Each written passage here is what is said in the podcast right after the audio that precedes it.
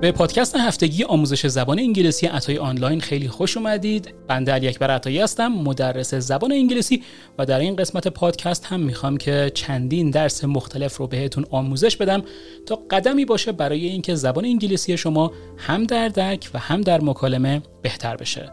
با این قسمت همراه من باشید.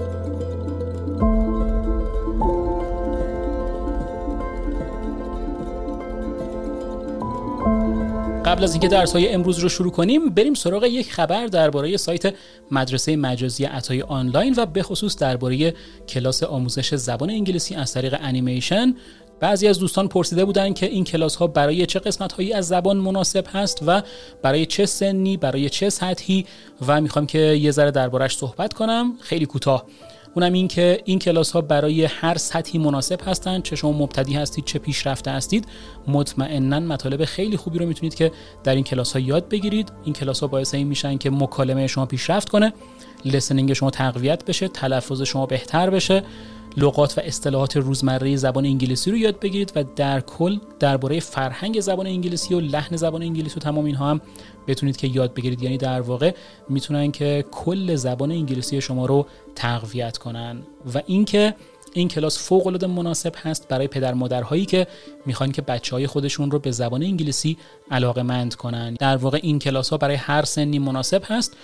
و شما می‌تونید که استفاده کنید از این برای اینکه بچه های خودتون رو در هر سنی به زبان انگلیسی علاقه مند کنید و بدون مشکل و بدون هیچ تمرین و بدون هیچ استرسی می‌تونن که زبان انگلیسی رو شروع کنن به یاد گرفتن. وقتی که علاقمند شدن اون موقع خودشون می‌خوان که کلاس زبان برن و زبان خودشون رو بهتر کنن.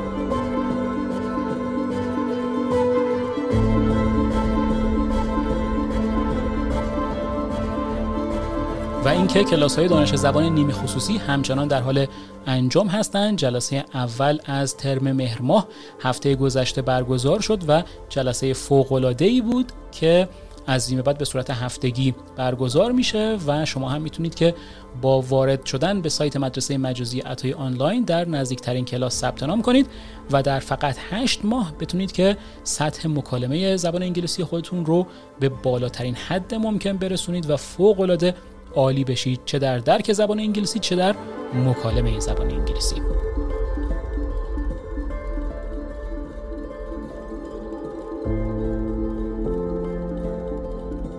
با این مقدمه کوتاه می‌خوایم بریم سراغ یک کلمه کلمه دژاوو شاید شنیده باشید این کلمه رو شاید نشنیده باشید این کلمه رو. دژاوو در واقع یک کلمه فرانسوی هست که در زبان انگلیسی هم خیلی زیاد استفاده میشه. دیجاوو در واقع یک حس هست. حس این که بعضی وقتا ما جایی میریم و حس می‌کنیم که من قبلا اینجا بودم. یعنی حس می‌کنیم که من یه زمانی اومدم اینجا ولی یادم نمیاد. یا با کسی صحبت کردم کسی رو دیدم ولی یادم نمیاد. چیزی رو خوردم ولی یادم نمیاد. یه حس خیلی لحظه که به ذهن ما می‌رسه. به این میگیم دیجاوو خیلی دژاوو رو بلدن و حسش هم کردن. اما برعکس اون یعنی کلمه مخالف اون میشه جامیوو جامیوو یه کلمه یه که در واقع حسی رو به ما میگه که یعنی قبلا ما حسش کردیم ولی در اون لحظه فکر می‌کنیم که جدیده. در اون لحظه حس می‌کنیم که من تا حالا توی این موقعیت نبودم. مثلا میرید سر جلسه امتحان و یه سوالی رو می‌بینید میگید که اصلا من تا حالا اینو ندیدم تو عمرم. یعنی یک لحظه در واقع. بعد یادتون میاد آها این توی اون مثلا قسمت توی اون چپتر خاص بود. یا اینکه مثلا میرید یعنی تو راه خونه هستید یهو اصلا هیچ جا رو نمی‌شناسید. یعنی یه حس لحظه‌ایه که یه موقعیتی که در واقع آشنا هست براتون ناآشنا میاد. در حالی که دژاوو یه موقعیت جدیدی که به نظر شما آشنا میاد. پس از این به بعد بدونید که اگر این حس سراغتون اومد که جایی رو نمی‌شناسید یا کسی رو نمی‌شناسید و بعد از چند لحظه یادتون میاد اون میشه ژامیوو و موقعیت هایی که جدید هستن و شما یه لحظه حس می‌کنید که من قبلا توشون بودم میشن دیجاوو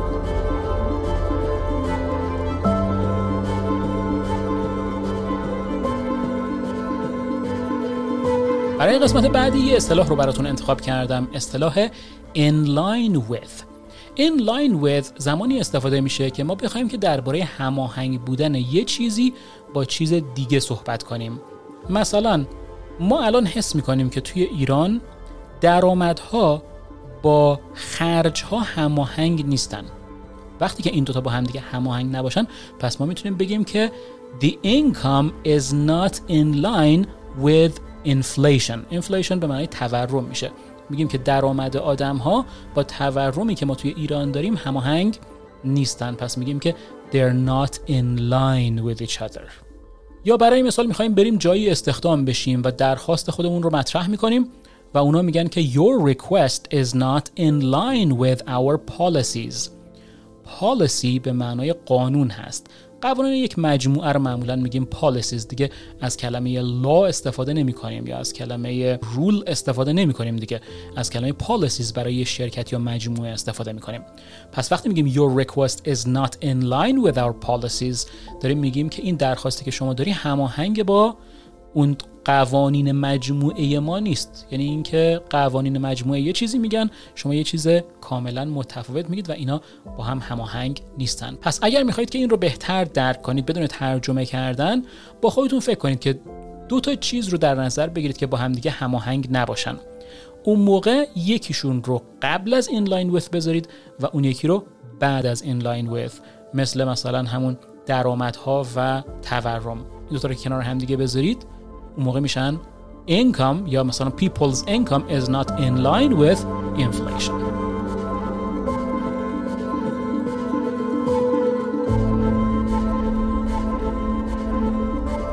در قسمت بعدی می‌خوام که درباره کلمه overlook براتون بگم. overlook کلمه جالبی هست که ما شاید توی فارسی تقریبا ازش استفاده نکنیم و هیچ ترجمه خاصی هم براش نداشته باشیم. overlook زمانی استفاده میشه که چیزی رو ما نبینیم یا متوجهش نشیم. و خیلی وقتا شما ممکنه که از کلمه سی استفاده کنید یا understand استفاده کنید. یعنی به صورت منفی بگید don't see یا don't understand. در حالی که اونا هم می‌تونن که منظور رو برسونن اما overlook خیلی بهتر از اونها هست. مثلا فرض کنید که شما دارید یه برگه ای رو تصحیح می‌کنید. و یه سری اشتباهات اونجا هستن که شما چشمتون نمی‌بینه. در واقع دارید اونها رو اوورلوک می‌کنید. یا اینکه دارید یه پروژه ای رو پیش می‌برید و یه سری مشکلات رو نمی‌تونید که پیش بینی کنید در واقع اونها اوورلوک میشن. یا اینکه یه کاری رو دارید انجام می‌دید ولی یه سری قسمت ها رو اصلا چشمتون نمی‌بینه یا اینکه اصلا متوجهش نمیشید یا اینکه متوجه نمیشید که چقدر اهمیت دارن و بعدا متوجهش میشید پس در واقع اونها رو شما اوورلوک کردید. برای مثال من می‌تونم بگم که he overlooked the importance of a healthy diet. Diet به معنی رژیم غذایی میشه. و اگر کسی overlookش کنه یعنی چی؟ یعنی این در واقع یه کار رو داره انجام میده. مثلا می‌خواد که یه ورزشکار حرفه‌ای بشه خیلی خوب تمرین می‌کنه و خیلی خوب کار می‌کنه ولی به قسمت دایت یا همون رژیم غذایی اصلا توجه نمی‌کنه. پس در واقع چیکار کرده؟ اوورلوکش کرده چون که متوجه اهمیتش نشده. یا اینکه میگم که it's easy to overlook small typos. Typo به معنای غلط املایی هست. یعنی اینکه وقتی ما شروع می‌کنیم به نوشتن خیلی راحت ممکنه که یه غلط املایی رو داشته باشیم و بعد چشمون اون رو نبینه و ازش رد بشیم. پس این رو میگیم overlook.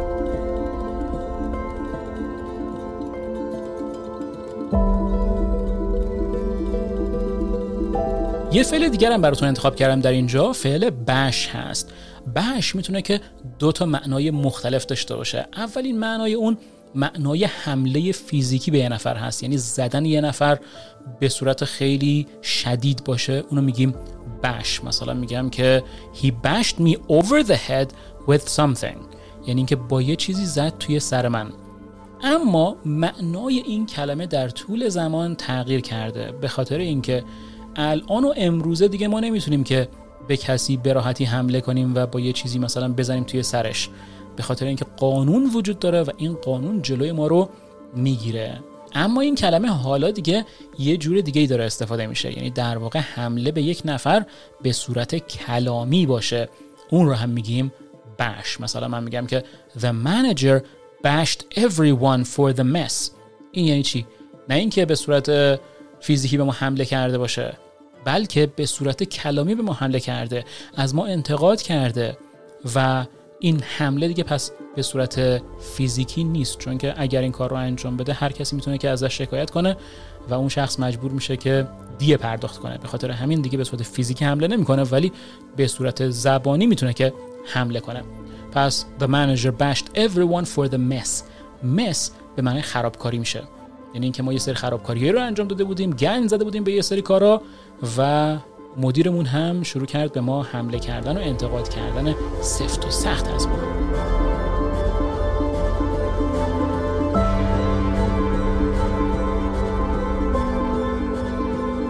برای قسمت بعدی می‌خوام که درباره کلمه کراش صحبت کنم که توی فارسی هم ازش خیلی زیاد استفاده میشه. یعنی با تلفظ اشتباه کراش خیلی اینو استفاده می‌کنن که کراش در واقع تلفظ باید بشه. نباید بگید کراش که در واقع این تلفظ فارسی این کلمه هست. و کراش اگر به عنوان اسم استفاده بشه می‌تونه برای یک نفر استفاده بشه. یعنی یه نفری که ما به صورت مخفیانه دوست داریم یعنی نمیگیم که من دوستت دارم نمیگیم که من مثلا بهت یه سری احساسات دارم اونو میگیم کراش یعنی به عنوان اسم اونجوری استفاده میشه. اما اگر به عنوان فعل استفاده بشه اون موقع معنیش کاملا عوض میشه و به معنای با موفقیت یک کاری رو انجام دادن میشه. مثلا اگر من بگم که he totally crushed it این یعنی اینکه یک کاری رو کاملا با موفقیت انجام داد و اون رو به پایان رسوند. در واقع نمیگیم که چه کاری رو انجام داد فقط داریم به با موفقیت تموم شدنش اشاره می‌کنیم. پس این معنای این میشه. در حالی که خود کراش اگر به معنای فعل باشه به معنای خورد کردن و به معنای جمع کردن یه چیزی یعنی له کردن یه چیزی هم می‌تونه باشه. ولی اینجا دیگه اون معنا رو نداره چون که اینجا یک اصطلاح هست. و اینکه حتما نباید به صورت گذشته استفاده بشه بلکه می‌تونه که به صورت کانتینیوس هم استفاده بشه. یعنی بگیم we are crushing it.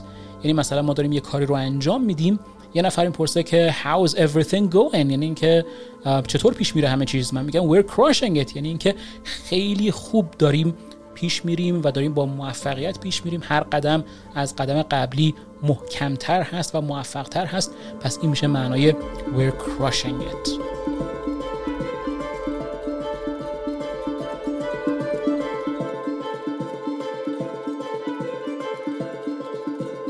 اصطلاحات خیلی جالب هستن و ثابت می‌کنن که شما هیچ وقت نباید به دانش لغت خودتون صرفا اتکا کنید. به خاطر اینکه اگر شما صرفا فقط لغت بلد باشید و اصطلاحات رو بلد نباشید ممکنه که دچار مشکل بشید. به خاطر اینکه خیلی وقتا کلمات میان در قالب ساختارهای مختلف و معنیشون عوض میشه و بعضی وقتا کلمات میان در قالب اصطلاحات و معنیشون کاملا تغییر می‌کنه مثلا کلمه have it with یه چیزی.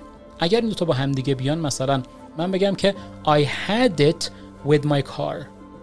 شما چه برداشتی از این می‌کنید؟ اگر قبلا نشنیدید این رو و نمی‌دونید که معنیش چیه اگر من به شما بگم I had it with my car یا I have it with my car چجوری ترجمهش می‌کنید؟ وقتی که have it with کنار هم دیگه بیان به معنای اینه که خسته شدم از یه چیزی. به اینجام رسیده دیگه. نمی‌تونم دیگه تحملش کنم. مثلا وقتی من میگم I had it with my car یعنی این که دیگه خسته شده بودم از ماشینم. I sold it فروختمش. حالا ببینید شما چی ترجمه کرده بودید. اون ترجمه شما به خاطر این هست که شما دانش لازم برای اینکه متوجه بشید که اینجا یک اصطلاح هست رو ندارید. و کم کم اینا رو باید متوجه بشید. آروم آروم باید متوجه بشید. دیدن فیلم ها و سریال ها و کلا درگیر بودن با زبان می‌تونه که شما رو به این حد برسونه. پس نگرانش نباشید و کار خاصی هم در واقع نمی‌تونید که انجام بدید. فقط نباید ترجمه کنید. یا مثلا اگه من بگم که I've had it with you یعنی دیگه من به اینجام رسیده و نمی‌تونم تحملت کنم. You're fired. اخراجت می‌کنم. You're fired یعنی اخراج کردن. یعنی تو اخراجی. پس هر زمانی که بخواید بگید که دیگه صبرم تموم شده دیگه تحمل ندارم می‌تونید که از ترکیب have it with یه چیزی استفاده کنید.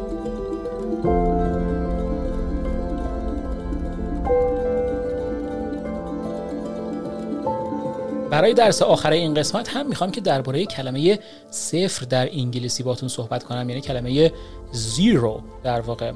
زیرو می‌دونید که به معنای صفر میشه. اما ما همه جا از کلمه زیرو استفاده نمی کنیم. مخصوصا توی گفتن ساعت هیچ وقت از زیرو استفاده نباید کنیم و به جای اون از او استفاده می کنیم.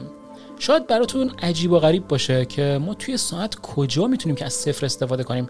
هیچ جا که از صفر استفاده نمی کنیم درسته ما توی فارسی هیچ وقت از صفر استفاده نمی کنیم اما توی انگلیسی از صفر استفاده میشه. مثلا وقتی که ساعت مثلا دوازده و یک دقیقه باشه یا دوازده و دو دقیقه باشه یا دوازده و سه دقیقه باشه دوازده و چهار دوازده و پنج دوازده و شیش الا نه. اینا قبلشون صفر دارن. یعنی صفر نه صفر هشته صفر هفته صفر یک صفر پنجه و ما توی فارسی هیچ وقت از این حالت استفاده نمی کنیم یعنی هیچ وقت نمیگیم که مثلا صفر پنج. اما یه زمانی در زبان انگلیسی این حالت مد شد. یعنی زمانی که ساعتهای دیجیتال اومدن اون صفری که اونجا بودم خونده می‌شد. مثلا می‌گفتن که it's 12:01 یعنی ساعت 12 و یک دقیقه است. یا it's 6:02 یعنی ساعت 6 و 2 دقیقه است. یا it's مثلا 7:08 یعنی ساعت 7 و 8 دقیقه است.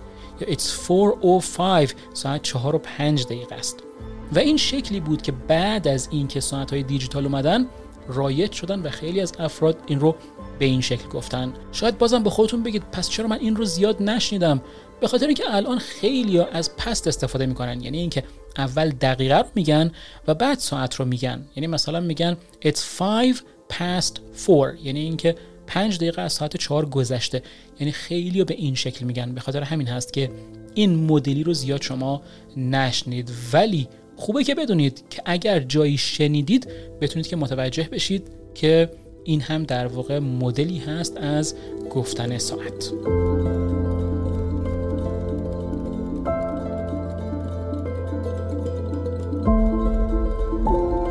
پیش از پایان این قسمت بریم سراغ کوتیشنی که برای این قسمت براتون انتخاب کردم گفتیم که We all have 365 days every year. The difference is what you do with them. یه بار دیگه میگم We all have 365 days every year. The difference is what you do with them. این جمله میگه که ما هممون 365 روز در سال داریم.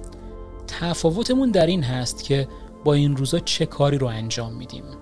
پس خیلی مهم هست. همه ما فرصت های یکسان داریم. 365 روز در سال داریم.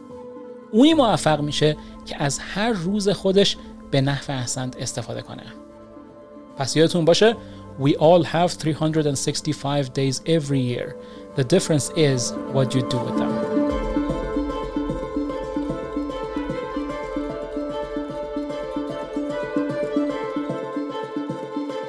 به این ترتیب می‌رسیم به پایان قسمت 26 از پادکست آموزش زبان انگلیسی عطای آنلاین امیدوارم که این قسمت هم براتون مفید بوده باشه و تونسته باشید که به زبان انگلیسی خودتون اضافه کنید. لینک سایت ها، کلاس ها، لینک های مفید و سوشال میدیای عطای آنلاین رو هم می‌تونید که در قسمت توضیحات پیدا کنید و هر کدوم که به دردتون خورد رو بتونید که استفاده کنید. تا قسمت آینده موفق و مایت باشید.